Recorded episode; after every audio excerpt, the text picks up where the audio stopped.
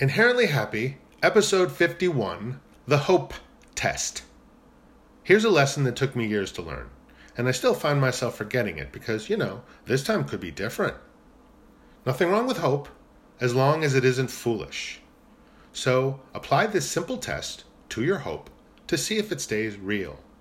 Firstly, the situation infatuation.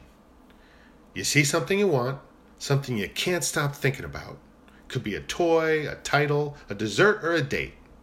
You just want it. The more you think about it, the more you hope you'll get it. It would be great. It would complete something inside of you. And your life would be better as a result. People would think highly of you. You would think highly of you. So here's the test Imagine you got it. You got the thing, or, you know, the person you wanted.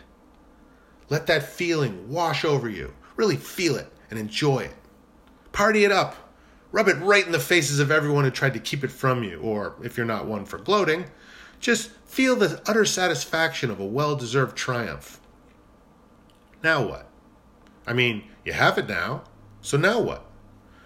Do you have to maintain the position, keep the relationship going, play more, eat more?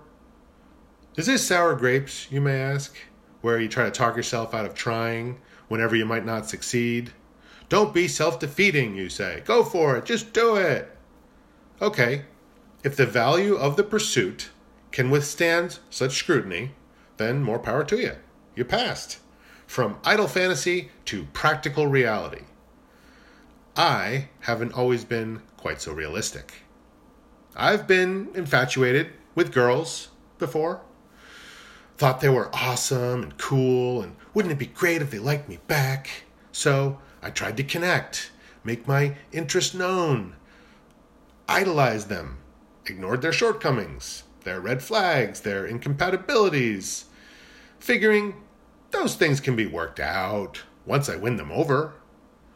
And in some cases, I did find ways to connect, moving from candidate to candid date. I focused on things we had in common. I was in too deep to worry about differences at that point. But as some of these untested relationships progressed, those differences became larger and the commonalities smaller.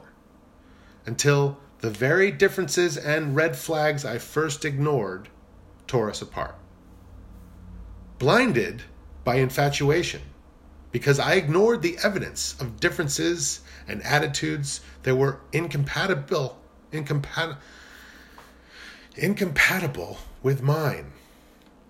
I should have paid more attention to their previous relationships and how they were raised, their core values. But I was just concerned with how cool and pretty they were.